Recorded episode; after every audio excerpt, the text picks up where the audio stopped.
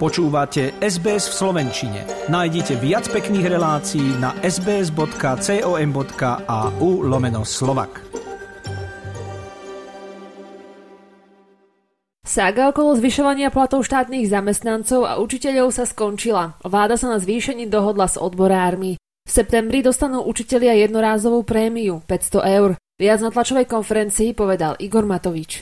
Informácia o 500 eurách v septembri sa týka áno aj úradníkov, zamestnancov samozpráv, ale aj učiteľiek v základných školách, aj kuchárok, ale aj všetkých učiteľov, aj všetkých nepedagogických zamestnancov, aj policajtov, aj e, pracovníkov v sociálnych službách a podobne. Celkový nárast platov pri porovnaní júna tohto roka a septembra budúceho roka tak podľa Matovičových slov bude o 21,2% Kolektívna zmluva zatiaľ podpísaná ešte nie je, ale podľa ministra financií sa na nej už dohodli.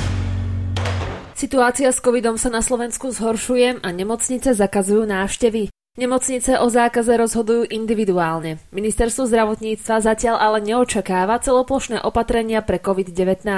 Nepredpokladá ani vysoký nárast hospitalizovaných pacientov. Podľa ministerstva na Slovensku aktuálne dominuje subvariant Omikronu. Úrad verejného zdravotníctva vzhľadom na stúpajúci počet prípadov na COVID-19 odporúča zvážiť používanie respirátorov.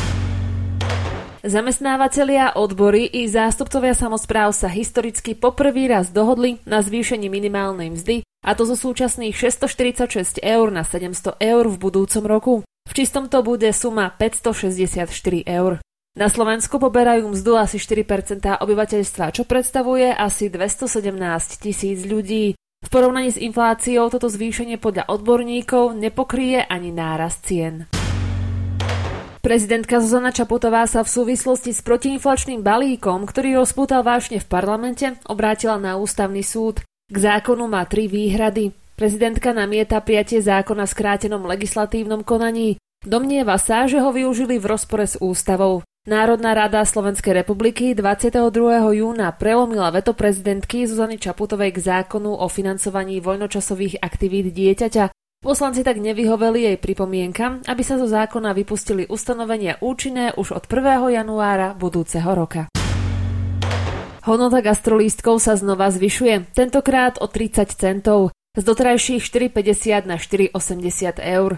Ministerstvo práce týmto reaguje na zdražovanie. Podľa odborárov však ani toto zvýšenie nestačí. Tí navrhujú zvýšenie na 5 eur a 3 centy. Viac pre RTVS povedala Martina Németová, hovorkyňa Konfederácie odborových zväzov. Je to navýšenie o približne 12 e, pričom by toto navýšenie zohľadňovalo doterajšiu infláciu, ale aj predpokladanú infláciu do konca roku 2022. Firmy zamestnancom prispievajú 55% z hodnoty gastrolístkov. Ich suma sa zvyšuje na základe rastu cien jedál a tiež nealkoholických nápojov v reštauráciách. Peňazí je dosť, chýba však politická vôľa. Takto zhodnotili europoslanci počas návštevy Slovenska stav čerpania eurofondov pre vylúčené komunity. Obce vyzvali, aby boli aktívnejšie pri budovaní základnej infraštruktúry v osadách, inak hrozí, že Slovensko príde o milióny eur. Byrokracia je ale jedným z dôvodov, prečo sa dlhodobo Slovensku nedarí využívať poskytované peniaze pre vylúčené komunity. Späť sa vracajú milióny eur. Svet tento týždeň obletela informácia, že zomrela Ivana Trumpová, rodáčka z Československa a bývalá manželka amerického ex-prezidenta Donalda Trumpa, umrela vo veku 73 rokov. Trump o jej úmrti informoval na svojej sociálnej sieti. Vyhlásenie vydala už aj rodina. Slovenský hokejový obranca Šimon Nemec podpísal trojročný nováčikovský kontrakt s klubom New Jersey Devils. Ten ho na nedávnom drafte vybral ako celkovú dvojku. Nový kontrakt má hodnotu 950 tisíc dolárov na sezónu. Nemec bol na nedávnom drafte v Montreále najvyššie vybraný obranca. Za sebou má takmer 3 sezóny v mužskom hokeji, v ktorých na klubovej úrovni pôsobil slovenskej extralige v drese HK Nitra. Štartoval na dvoch uplynulých majstrovstvách sveta a na zimných olympijských hrách v Pekingu pomohol slovenskému týmu k bronzovým medailám.